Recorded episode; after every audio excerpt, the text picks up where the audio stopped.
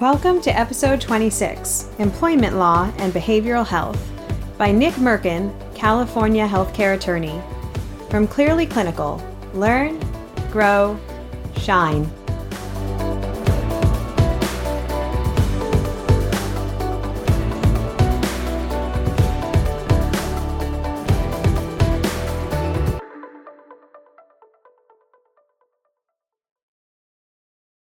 Hello and welcome. Um, this is a seminar on employment law issues and addiction treatment. My name is Nick Merkin.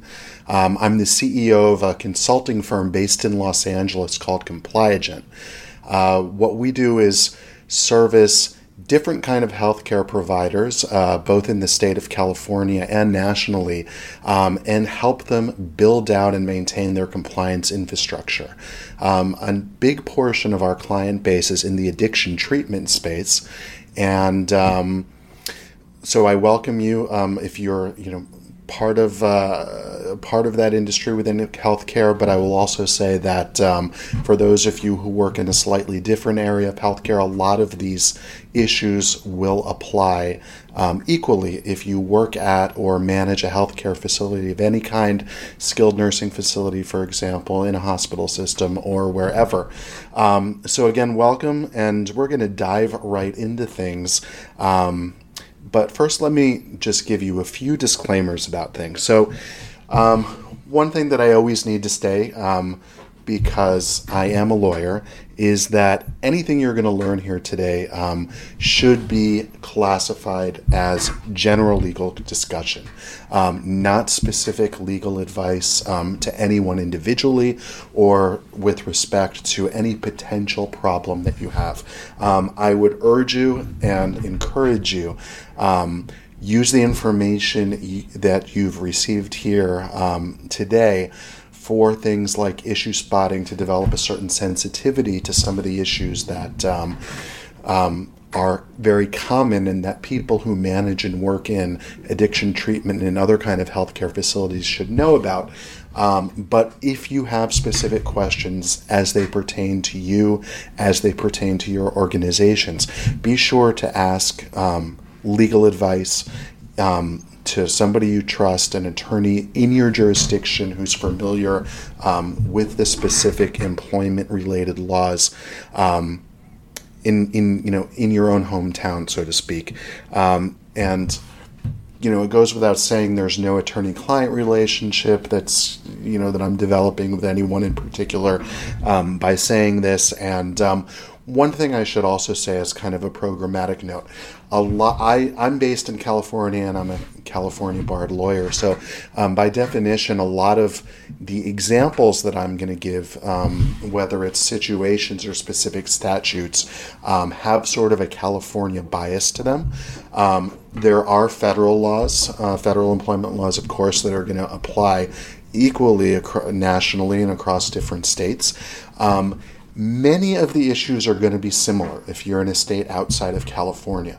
But first of all, um, you know, just like I said before, you should we should proceed with a little bit of caution when you're talking about the specifics. And again, the purpose of a lot of this is you are going to find similar issues and common issues no matter what state you're in a lot of the guidance and solutions that's non-specific to um, you know specific rules or specific regulations are going to equally apply to you.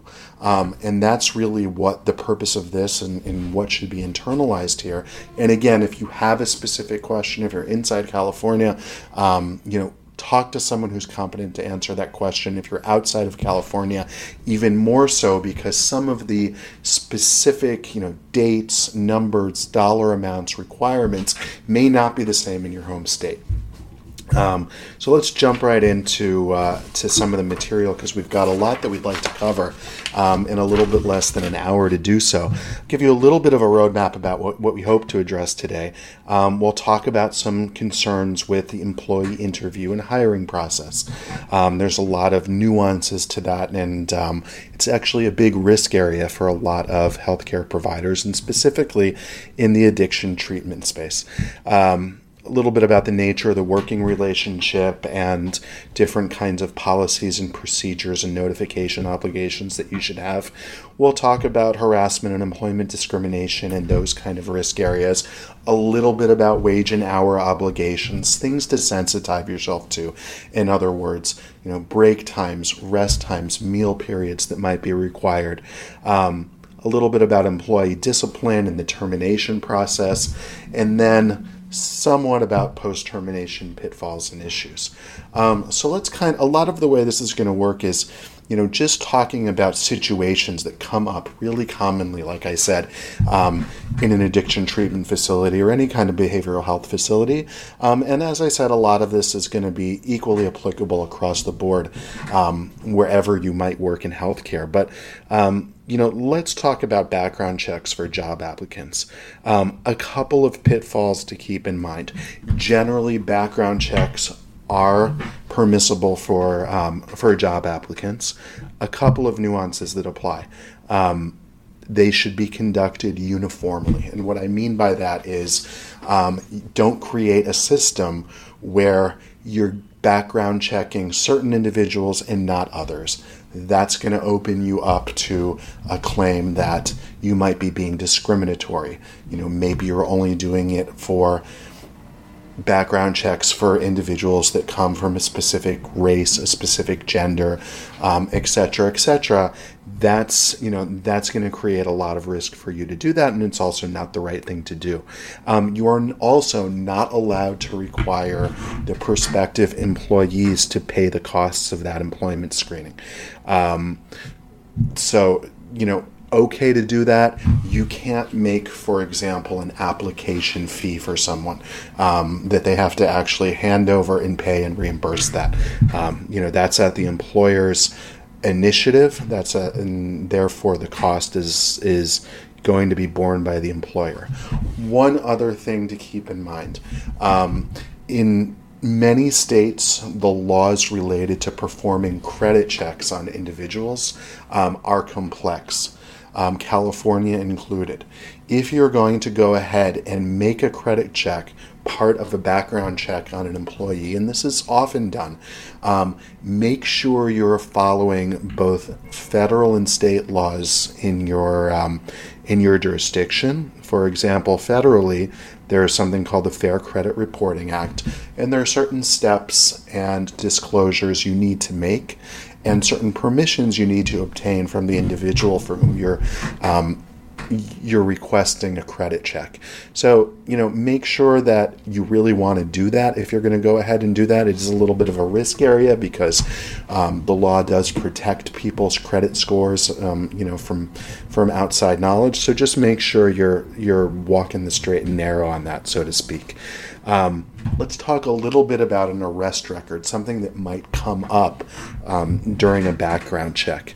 Um, so here in California, there's uh, we've instituted something called the ban the box law, and that basically means that um, whereas in the past it was permissible um, to ask someone about their past criminal history, um, now there's restrictions on how you can ask that. And you can't actually make what's called a pre offer inquiry into, uh, um, into their conviction history.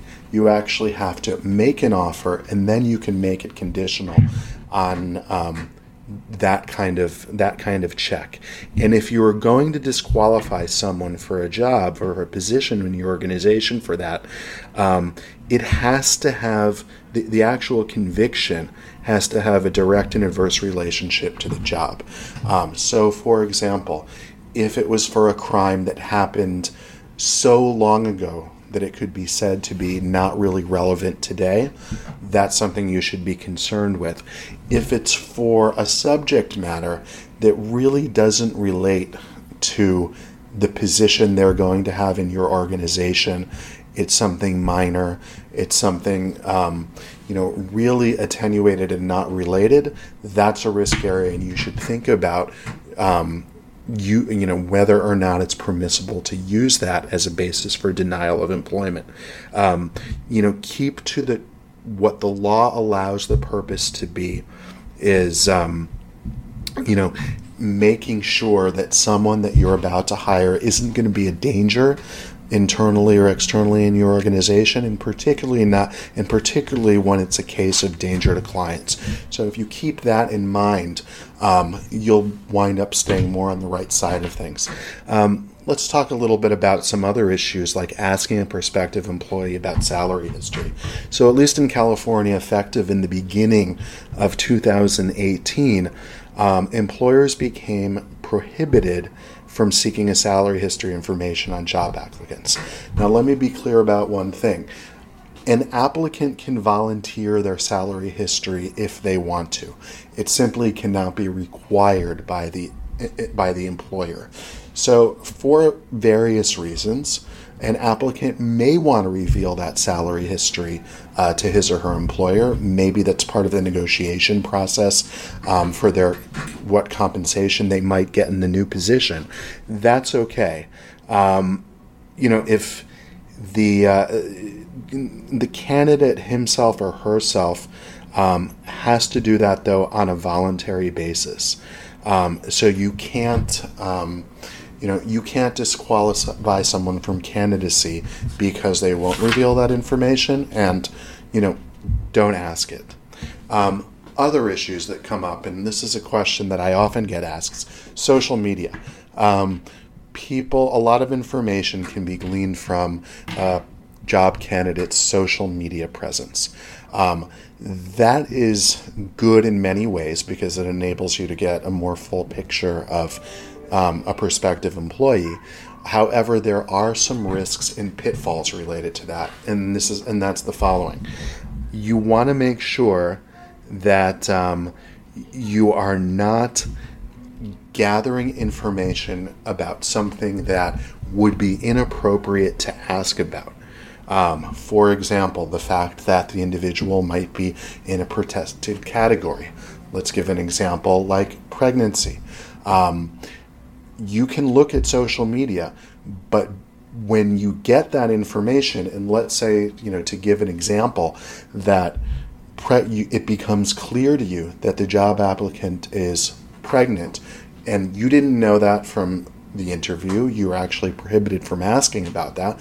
But you see that because you look at someone's Facebook page, for example, and you see, you know, congratulations, uh, you're expecting type of posts on. You cannot use that information um, as the basis for denial of the job application.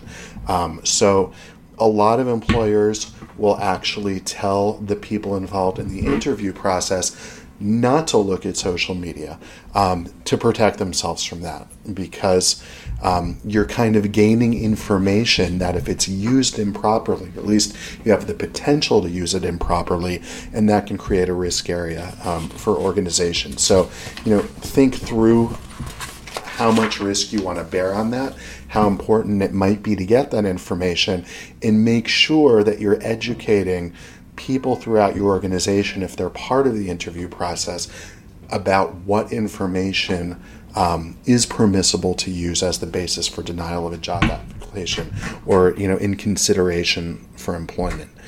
Um, so let's talk about drug testing policies and drug-free work policies. Obviously, in the addiction treatment space, um, this is something important. Um, you know, you're generally treating individuals um, who have issues with drug dependency, having employees, particularly counselors and those with direct interaction with clients, um, who are, you know, using narcotic substances or drug related things um, is obviously going to be problematic. Now, of course, in many states, and this is California included, which is now has a medical marijuana policy and a recreational marijuana use policy, um, this can become a little bit of a sticky situation. So let's talk the medic- about the medical sides of things first. Now, you are permitted as a California employer um, to maintain a drug free work environment. Um, let's think about it this way just because someone can use alcohol or can smoke cigarettes, to give an analogous example, doesn't mean that you need to permit them in your work environment. So that's absolutely fine.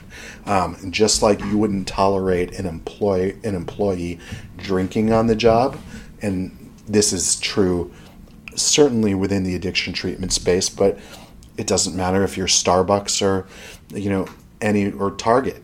You wouldn't tolerate someone drinking on the job.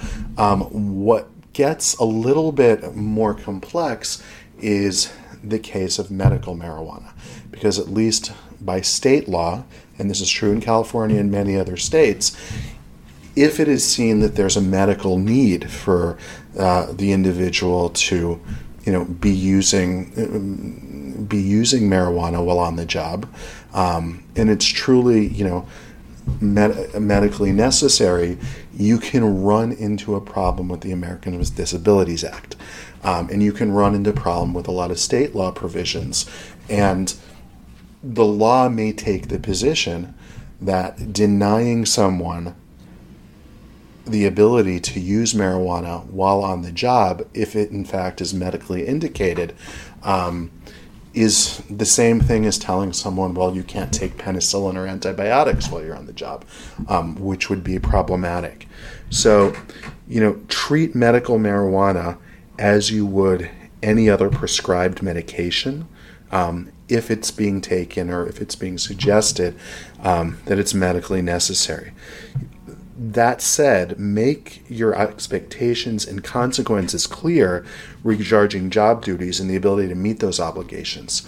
Meaning, if that's true and you know there is a medical ne- medically necessary use, you still have the right as an employer to say, if this is going to interfere with your ability to do this job, well, I can't permit you to do that at the workplace. So, you know, that's still there. No one saying that um, someone can walk around inebriated, intoxicated, um, or, you know, what have you when they're doing a job that would be impossible to do properly um, if that were the case. So, you know, identify roles and different responsibilities that have the potential of putting people at risk and use conditional offers during employee selection that outlines the company's policies and expectations.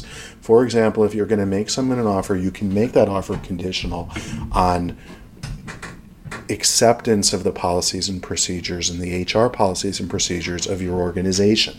And if one of those expectations is clearly outlined as a drug free workplace, that has to be agreed to, um, you know, as a condition of acceptance of the offer if you set it up that way.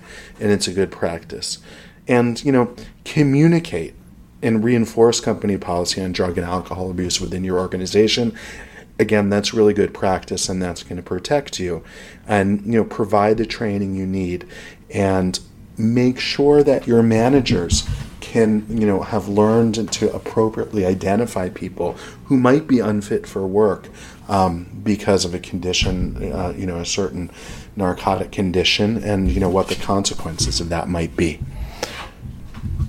so let's move on a little bit to some of the more traditional issues um, after someone is hired. So, one of the big issues um, in employment law, and this goes for healthcare organizations, behavioral health organizations, or any other type of employer really um, in the United States, is the distinction between an employee and an independent contractor. And most states have similar but pretty well developed tests or indicia, I would call them, of how you classify someone. Treating someone like they're an independent contractor when you really should be treating them as an employee is called misclassification.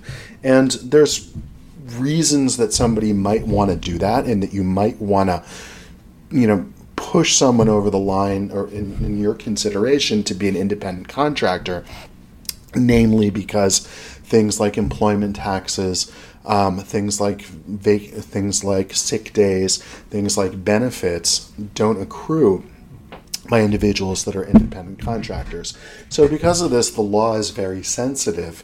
Um, to misclassification of individuals because it's not fair to them, um, and it's also not fair to the government who's collecting those taxes. Um, so, you know, historically, independent contractors are considered self employed and employees are subject to the employer's control over the manner and means by which the worker performed the work. So, control in this context means things like do you set the hours for that individual? Do you tell the individual what location they need to go to during those specific hours? Do you set a certain dress code? Are they wearing a uniform? Are there certain tools or materials that belong to you as the organization um, that you're requiring them to use? If all those things are true, um, many of those are indicia, indicia that are used both in California and in other states to push someone towards classification as an employee rather than an independent contractor. Here in California, as a result of um, a pretty recent case in 2018, we now have something called the ABC test. Um, and this is similar in thinking. Again, you know, let me caution you um, there's going to be slight nuances and differences depending on what state you might be in, but this is similar in thinking um, and in attitude. So it's a good analysis to go through. Again, by all means, ask specific questions to someone who's legally competent in your jurisdiction and will know those nuances. But nevertheless, you know, free from control or direction. So if you want to classify someone as an independent contractor. They need to be free from your control and direction in the ways that we talked about, and even in the ways of doing their work. Um, perform that they perform work outside the business as usual work. So generally, an independent contractor is someone who doesn't do something that's exactly the same as the rest of your employees. You're going to have a very difficult argument if nine of your counselors are considered employees and you hired a 10th and just made them an independent contractor because you know you didn't want to worry about things like unemployment insurance and what if and and you know not paying payroll taxes etc etc um, and the last one of these indicia is customarily engaged in independent business providing the same services as those being provided. So if someone has their own corporation if they're, you know, a consultant, for example, who works with a number of different healthcare organizations doing the same thing. That's going to push towards the definition of an independent contractor, not an employee. Um, so, you know, when there's evidence like that, make sure that you document it and this is something documentation is something that I would say is an overlay for all of this, particularly true in this case. When you're going through your process of deciding whether you're going to classify someone as an independent contractor or as an employee, make sure that you document um, your reasons. You know, if there are things like the person has an independent company, the person works for other um, clients as well, document that stuff. Don't rely on the individual to get that to you because you may have to answer this question a year, two years from now, and that person might not be that motivated at that time to provide you with the information you need to defend your organization against a claim that um, that individual was actually should have been classified as an employee. Um, so, you know, it's a very important distinction because of the li- of the tax liability. And if you make the wrong decision, and you get into the crosshairs of the taxing authorities. They can make you not only pay fines and penalties, but also back pay a lot of the taxes, Social Security, Medicare, income tax um, for those employees. And you would have to back pay things like overtime, meal, meal periods, and rest breaks. Um, and more things like that that we'll talk about a little bit later. Um, so it's a sensitive and nuanced discussion, and if you need help in getting it, then um, you know by all means reach out to the person with with uh, with expertise in that. Um, in a similar vein, there's employees that we classify as exempt versus non-exempt, and it is not the same thing as employee versus an independent contractor. Um, and it doesn't always depend on whether the employee is salaried or not. Um, it, a salaried employee can be both exempt and non exempt. So, what does it mean to be exempt? So, you're exempt from wage and hour laws, things like meals and rest breaks and overtime and minimum wage. Um, so, generally, employers like having exempt employees, but you have to reach a certain threshold to get that exemption. Um, there's something called, for example, a managerial exemption, which is pretty much the one that might apply in your cases um, with your organization. So, what's that exemption? If you're primarily engaged in what's called exempt work, definition of exempt work if you exercise discretion and independent judgment more than 50% of the time.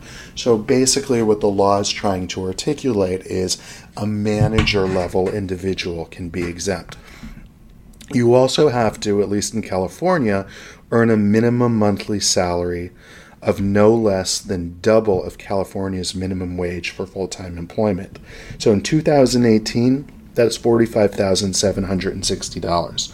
Be very careful though, even if you're from California.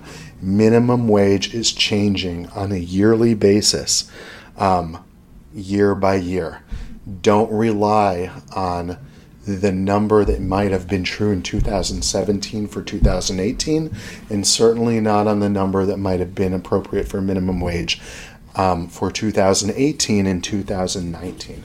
So I'm even a little bit remiss to give you a number because you may be listening to this at a time when the minimum wage has changed. Um, so let's say that you have employees that don't fall under the exempt category, and those are going to be probably the majority of your employees. Um, so, what kind of obligations do you have for them? Um, minimum wage, for example, overtime or double time, depending on if they're, you know, working in excess number of daily hours or weekly hours. Meal periods and rest breaks, and we'll talk about a little bit of that. You have to give them pay stubs. You have to reimburse them for business-related expenses. Um, you know things like uniforms, even things like cell phones. Um, if you require them to have them for work reasons, the employer needs to pay for. So it can be quite a burden to have non-exempt employees, but if you misclassify, you know, similar to an independent contractor versus an employee, if you misclassify an employee um, as exempt when they're truly not exempt, you open yourself up to a lot of potential liability and risk. And again, if you get in the government's crosshairs on this, or even an individuals' crosshairs, because there's plaintiffs' attorneys out there that take these kind of cases, and you may have to back pay people for those benefits and those uh, salary obligations, and there's fines and penalties that are going to be involved as well. So, again, make sure you're seeking competent advice about some of this stuff. Um, meal period obligation. So in California, an employee gets, uh, uh, I should I should cl- clarify, a non-exempt employee is due a 30-minute unpaid um, meal period. Uh, that's provided no later than the employer's fifth hour of work. So, for example, if you start work at 8 a.m., um, by noon, you have to offer that employee um, an hour meal break. Now, to be sure, again, that meal break is generally unpaid, um, and an employee can actually waive that and continue to work for an hourly wave, wage if he or she wants. I would encourage you, if you're allowing that, that you get those waivers in writing. Um, there are many, many cases out there where an employee comes back after years of doing this, never took their meal break, um, and then accuses the employer of withholding that meal break from them. And the employer says what are you talking about? You never you never you, you know you told me you didn't want it. You'd rather leave earlier in the day and work through lunch so to speak. Um, and the employee says no i didn't. You told me it was prohibited. And you know you want to be able to defend yourself and defend your organization by having written authorization from the employee and a written understanding that they know that they're able to take a meal break, but they but you know they made their own decision not to do that. Um, there's also rest break obligations. Now, rest break obligations are different than meal breaks in the sense that number one, they're paid. Um, they're also only 10 minutes. And, you know, depending on what state you're in, but I'll tell you for California, um, if you work from three and a half to six hours during that period, you get a 10 minute rest break. Six to 10, you get another one. 10 to 14 hours, you get a third. Um, and to be clear, this is different than your your meal breaks. Um, you know, one time doesn't count to the other time, so you might get your um, 30 minute meal break, and then you also will get um, the 10 minute rest break. It doesn't, you know, sort of meld or merge into the other or get subsumed into the other. So, you know, make sure that you're not confusing those and that your employee understands the difference as well so that they don't have concerns and that they're getting what they're due. Um, so let's talk a little bit um, about um, some of the pitfalls related to that. So, for example, um, I did mention that an employer doesn't have to mandate that their employee take um, take those breaks, but you should be aware that no work can be done during a break period for it to count as a break. So if into a 10 minute rest period break, you're five minutes in and you then go ahead and call the employee and say, I really need to talk to you now, or you just really need to send this one email or answer this one call, even if the email takes 15 seconds, you haven't given that employee the requisite 10 minute break. You have to give it You kind of have to start the clock again. So um, be careful about that. You can't just subtract out the 15 seconds of time that the employee might, uh, you know, might have responded to that email, etc., etc. Um, you know, if you don't provide breaks, again, um, you can be due for fines and penalties and stuff like that. Um, so be careful about it. Um, let's talk a little bit about vacation and paid time off. So, at least in California, there's actually no obligation um, to give an employee vacation days or paid time off. But if an employer does provide it, and that's going to be most of you, um, that's going to tr- trigger certain obligations. For example, you have to give it consistently. Um, you know, you can't discriminate against certain classes or against certain people. Um, and be arbitrary about who you're granting time off to. Have a policy about it in your organization. Make it consistent across the board to similarly situated employees um, and make sure that it's followed. Um, unfortunately, just the way the laws are written, um, it becomes very difficult to make exceptions for people. You know, for example, let's say um, one of your employees, and maybe this is someone who's worked with you for years, is you know going to their sister's wedding, uh, you know, in Europe. Um, you may be tempted to say, "Hey, you know what? Take an extra week." Um, be careful about doing that kind of thing, even though it com- might come from a good place, because you can then open yourself up to claims from other employees saying, favoritism, saying discrimination against them, etc., etc. Um, so unfortunately, um, a lot of times best intentions can you know even result in risk so you know be careful about that um, sick days by contrast by the way at least in california um, are required so if you um, if you have an employee who works 30 or more days within a year um, you have to provide them with a certain amount of sick days and um, there's different methods by which you can do that. You can give what's called an upfront award, which means, you know, in the beginning of the year, you just say, um, this is how many sick days you have, use them as you will, and when you run out of them, you don't have them anymore. Um, can be easier to document that way. That's why a lot of people do it that um, that way. There's also, you know, what's called the accrual method, which means that you say, you know, for every 30 days you've worked for me, you get a certain um, number of days of, of sick days. And um, there's actually a minimum that you have to give at least one hour per every 30 days worked. Um, that's a pretty small minimum, and I would say that the you know most organizations you should be aware do give more than that. I mean, obviously, especially when you're working with clients and patients and in healthcare organizations you don't want people coming to work sick so there's you know very good reasons to give above the minimum um, but you know that's what they are, and you should make sure that at the very least that's what you're following. Um, so we talked a little bit um, earlier on in this in this talk about um, discrimination. So let's talk a little bit about um, some of the concerns and some of the ways that we can um, protect ourselves from some of those claims. So to start, though, it's important to understand a concept called um, a protected class. And a protected class is a group that's specifically protected from employment discrimination. Um, happens to be that California has more protected classes than any other state in the country, um, but every state has a certain number of protected classes. So, you know, the current list for California um, is race, religion, color, national origin, ancestry, disability, both mental and physical, different medical conditions and genetic information, marital status, sex, gender, and gender identity, gender expression, age, sexual orientation, and military and veteran status.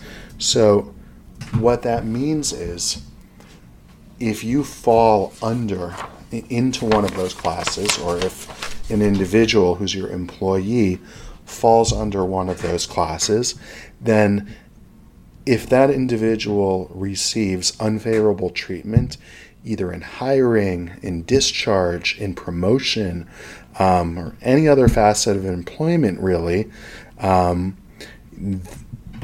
that may be termed employment discrimination. So, you know, what would the employee need to show to prove that? So, number one, like we said, membership in that protected class. Um, they would actually have to show discriminatory intent by the employer. Um, that's a little bit hard to prove, but um, you know, going back to my admonition about documentation, documentation, documentation, you want to make sure whoever the employee is, and this doesn't always it doesn't only go for an employee in a protected class, um, that if you are making an adverse decision, especially with regard to them, termination, um, not promoting someone, etc., etc., that you are documenting the reasons why. And that probably starts before the issue becomes acute. That starts on the first day that that employee, like for example, arrives late to work. Don't wait till it becomes too big of a problem because it's going to be really, really difficult to go back and document things that might have happened months earlier. You won't have the memory, you won't have the recall, you won't have the paperwork, you won't have the evidence. Um, and the reason you want to document that is because of this discriminatory intent requirement. You want to make sure you are going to take, by definition, you know, what I would call an adverse employment action against an employee. And it's going to happen because you have to as a manager. You want to make sure though that when you do that, you are backing up sound, you know, professional, appropriate reasons for taking that action. Um, and the better you document, and the earlier you document things, um, the better off you're going to be. Unfortunately, sometimes that means, you know, that kind of leads to a culture of, you know, almost over documentation. But, um, you know, again, you, you want to be able to do that. Um, so again, so you know what would have to be proven: membership in the protected class, discriminatory intent. There would have to be an actual adverse employment action, and then you there needs to be a proof of a causal link between the discriminatory intent and the adverse action. And there also has to be damages, which are, you know, probably not that difficult to prove because if you terminate someone, if you don't promote someone to a higher level position that might carry a higher salary, etc., etc., that's going to, you know, satisfy that. And you know the remedies for this um, you can be forced to pay lost past wages lost future wages there can be damages for things like emotional distress um, and even the attorney's fees that um, that the employee might have incurred in, in working a case. There can even be punitive damages. So, um, one thing I would add to a lot of this is, you know, by definition today we're talking a lot about law and regulation. Um, so a lot of my examples, and I'm you know kind of sticking to um, the different nuances. One thing that I that I always like to say is sometimes that's secondary, and what I mean by that is you have reputational issues of your organization, um, particularly in the addiction treatment space. You know, your brand, your marketing, your reputation in the community um, is your life's blood, and you know having employment related concerns, even though they may not relate um, to the treatment of clients or any kind of delivery of care. Um, it's a small world. It gets out there. These things can be very public. So, even setting aside the legal ramifications and monetary ramifications of things, yet another reason that you want to stay on the right side of a lot of these requirements. Um, so, you know, definitely keep that in mind. So, let's talk a little bit about you know how we protect ourselves and try to prevent um, you know these kind of discrimination claims. So the first way is have a written anti-harassment policy in your policies and procedures. There's a lot of great examples of these. These are easy to find um, and publicly available information. Um, actually, in California, um, I'm sorry, actually nationally, um, you're required to take, you know, any reasonable steps to prevent harassment from occurring, um, and that's a, in the Fair Employment Act.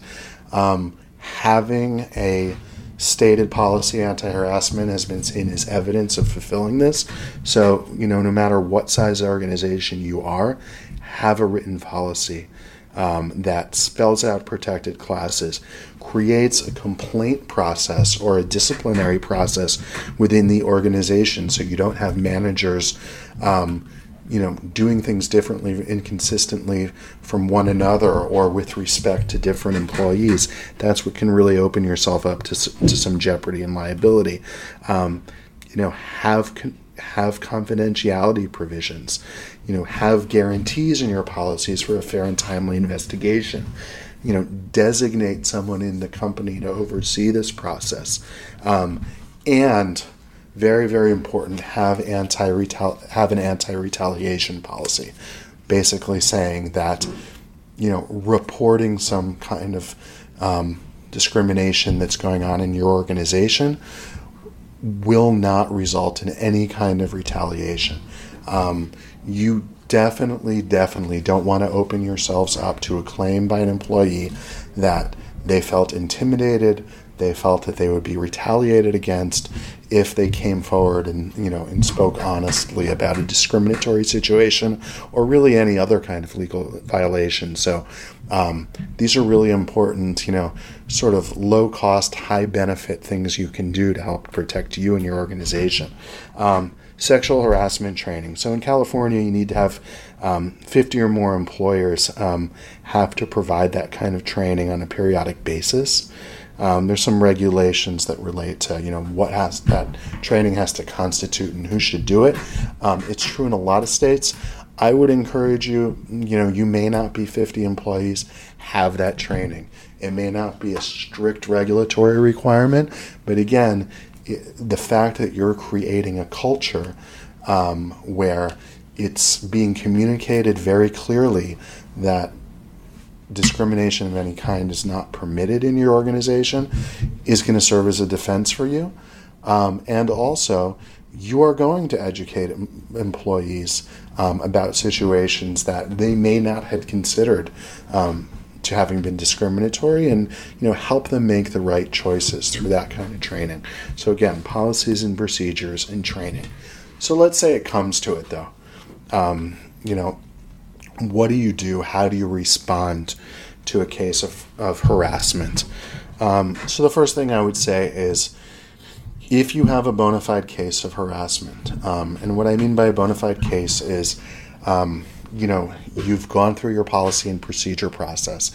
Um, the responsible person in your organization has done an investigation, and it's become fairly clear that you have, you know, a credible situation. Certainly be true if the person hired a lawyer and you received a lawsuit or you received a demand letter regarding the harassment. Um, call legal counsel, talk to an employment lawyer, talk to someone who knows what to do.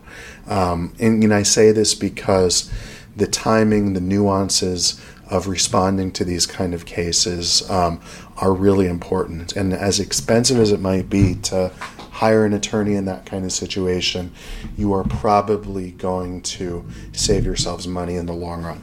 Um, so definitely do that, and you know, act swiftly, act decisively, act transparently. Um, and that's going to help in both the short term and the long term. And what I mean by that is um, if you need to separate someone from their manager, um, do it quickly, do it decisively, do it transparently. If it's clear that there's a situation where there's a bad relationship, even if it doesn't reach the level where you, you know, that harassment would have been proven. Um, you know, separate those people. Try to reassign an employee to, you know, a place where there, you know, that if there were harassment, it's not going to be ongoing, and that employee feels safe. Um, it's not going to hurt you in your overall legal claim. It's actually not admissible when you do something like that. Um, you you know the lawyer uh, for the other side can't come back and say well you reassigned them. That's why that doesn't that prove that you knew that there was discrimination? That's not the case. Um, do it anyway. Do it because it's the right thing to do and do it because it's going to protect yourselves um, from risk. So you know a couple of other things you know you already have your policies and procedures and you've done your investigation. Um, you know also think through big picture sense on a yearly basis your policies are they working? Are they clear enough or are they ambiguous? Do they need to be rewritten?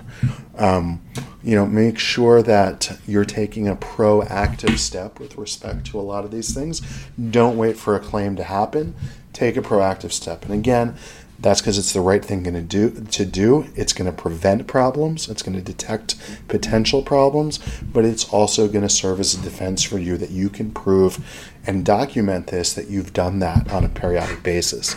Um, a couple of things to, to think about as well retaliation um, you know big no no make it very very clear in any steps you're taking you know with regard to a complaining employee about discrimination that nothing you're doing is retaliatory. So if you need to reassign that person for logistical reasons, you know, make sure that that employee and that you're documenting the reasons why and that it's not a demotion um, or something like that because that again can be seen as uh, as retaliatory. Um, I would also say, you know, add to this you know, given the theme that we were talking about before, you know, do damage control. Um, both internally and externally. Speak to the right people. Make sure you know these things are going to get out. We all try to keep confidentiality to the extent you can, but be transparent.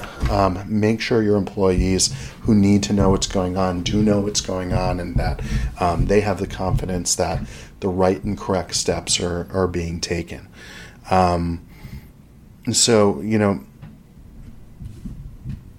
think about um, um, th- think about acting in a way that um, you know th- th- that alleviates risk and make sure that you're getting um, the right guidance and the right advice um, for people. So uh, you know, on that note, we talked a little bit about um, documentation and specifically you know when you have an employee with disciplinary type of issues um, how you should proceed so um, you know, let's let's think about the issue of documenting um, employee behavior. So, you know, again, like I said, do it consistently.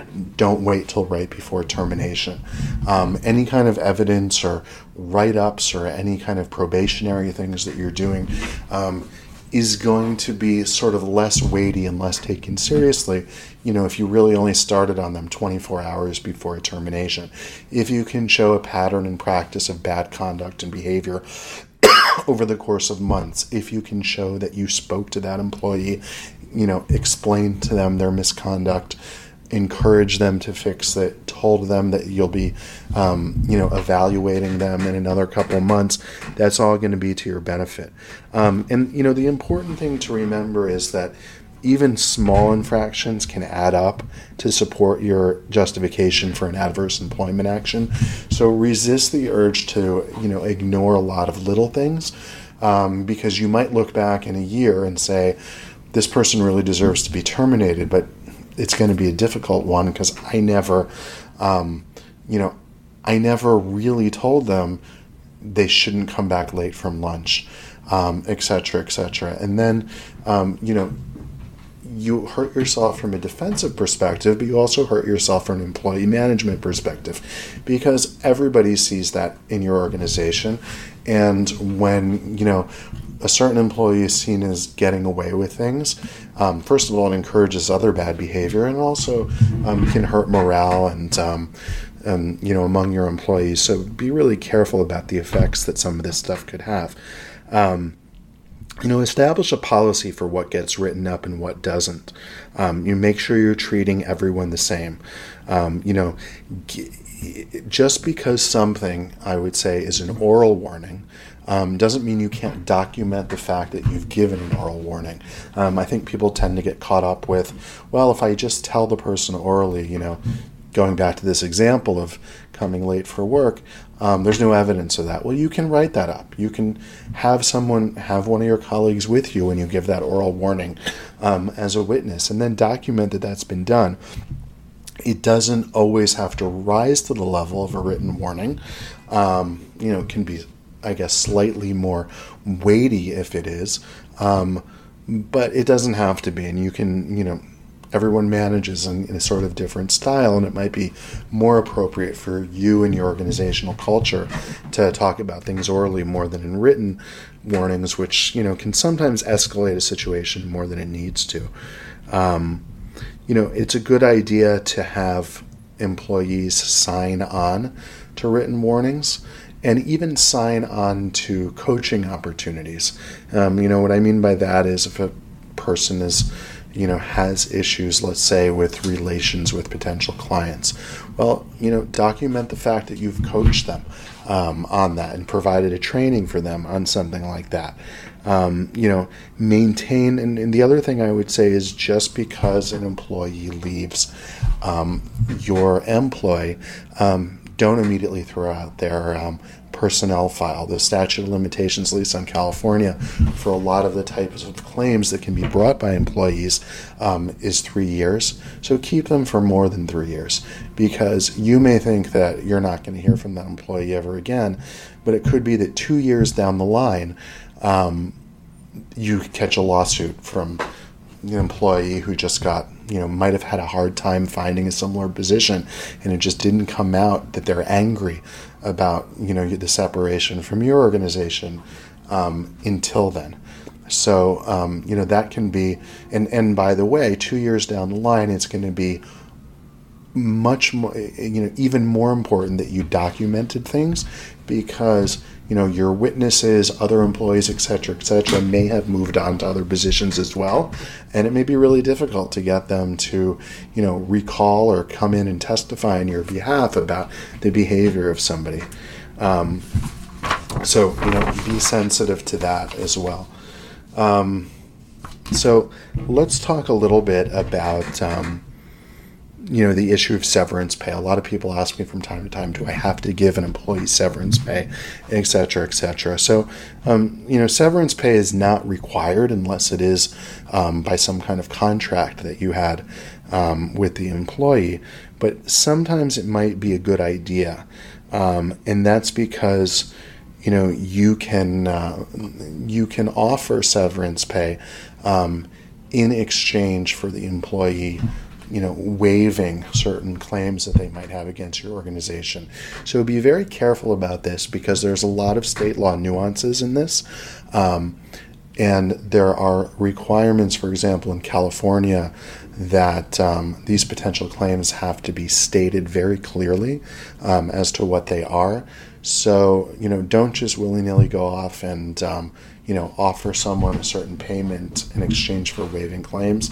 These things have to be documented properly, and different states have different rules as to what kind of claims can be waived, um, and um, you know how you have to um, reach an agreement about that and document that agreement.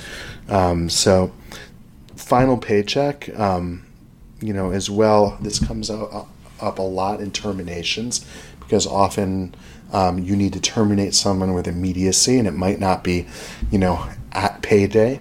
Or, or a person resigns out of the blue, you know, sometimes as a result of some kind of adverse employment thing that's going on. Um, do your best to issue that final paycheck with immediacy. Um, it's especially true if you make a termination. Um, in California, though, you do have 72 hours following um, the employee's notice to pay that final paycheck. Um, again, it can be different in different states, so be careful of that. Um, and make sure that with that final paycheck, in addition to regular compensation, that you're also reimbursing that employee for accrued and outstanding business expenses. Um, if there's accrued paid time off, um, you know, you'll probably have a company policy as to if and how that gets paid out. Um, and any other benefits that are owed by the employee. So be very careful about that because your final paycheck isn't final really until it includes um, you know all of that. And you know again there's waiting time penalties at least in california um, if you don't timely pay someone what they deserve on their final paycheck. Um, and that's true in a lot of states. So um, you know be careful uh, be careful about that. Um, let's talk a little bit about non-competes. Um, this is something that's really a creature of state law so you have to um, be very sensitive to how these apply. And what a non compete is, is, you know, very often an employer is in a pretty competitive field and, you know, they don't want their key employees going off and working. Um, for somebody else if they leave their organization. And, you know, there's some good reasons for this. A lot of times you're sharing um, confidential information with an employee or different kind of business practices and you want to make sure and, you know it's uh, it stands to reason why an employer wouldn't want someone to come in work for them for a month learn all their trade secrets and then go work for a competitor. Um, in a lot of states though these are really difficult to enforce. The law kind of frowns on limiting um, an individual's you know right to work for a certain employer. Um, under california they're generally um, not enforceable. And, um, you know, there's a few exceptions to this, um, which are, you know, for example, a trade secrets provision. Um, you can mandate that an employer that an employee not uh, divulge any trade secrets they've learned at your organization, confidentiality information, things like that. Um, and you can go ahead and enforce that. Difficult to prove. Um, but it's probably something you should have in your employment contracts. I think it's best practice, um, you know, and and keep that in mind. Um, so let's hit one, um, you know, one last thing, and that's job references. Um, and this is a question that I that I hear a lot because, um, you know, giving someone a reference for a position um, can be dicey. A lot of times, someone leaves your organization because things weren't exactly going well. Um, even if it's not purely a termination, and even if it's not, um, you know, a resignation that was fully as a result of dissatisfaction, often there's elements in that. Um, and you know, there's nothing. Although there's really no law that prohibits you um, from giving an honest review, um, you can open yourself to a defamation claim if you say something that um, you know is a misrepresentation or not true. And that's difficult because you know obviously that can be a little bit subjective in the eye of the beholder. Um, so for that reason the uh, um, for that reason, many times employers will take a position from a policy perspective that they will only confirm employment. That means dates of employment and position and title, um, but they won't give either a positive or a negative um, reference to an employee. Um, you know, think that that's something that that you want to think about internally in your organization of what works for you. Um, you know, it, it, can, it can be a little bit of a, of a harsh kind of policy, but it's one that I see increasingly a lot of organizations are doing. Um, and so with that, we're gonna we're gonna close for today. Um, I hope you all enjoyed um, the information. You know, again, just to repeat, a lot of this is um, can be California specific, and a lot of employment laws are um, creatures of state law. But the issues that we raised um, are certainly common everywhere. And um, I hope you use the information to sort of, um, you know, become sensitive, become aware of a lot of the concerns um, regarding addiction treatment and employment. And, um, you know, when you do have questions that need to be answered, that you go to the right people and that, you know, first and foremost and, and really mainly that you establish, um, you know, an organizational culture that's compliant um, with these kinds of things because that's not only going to shield you from liability, but also create a stronger organization, um, you know, from a business and delivery of care perspective as well. So thank um, thank you all very much for your attention today, um, and have a great rest of your day. You've just finished listening to another exclusive continuing ed podcast by Clearly Clinical. If you like what you just heard and you need continuing ed credits, please visit us at clearlyclinical.com to check out our one year membership, where you'll have access to our growing library of continuing ed podcast courses. Clearly Clinical, where our goal is to help you learn, grow, and shine.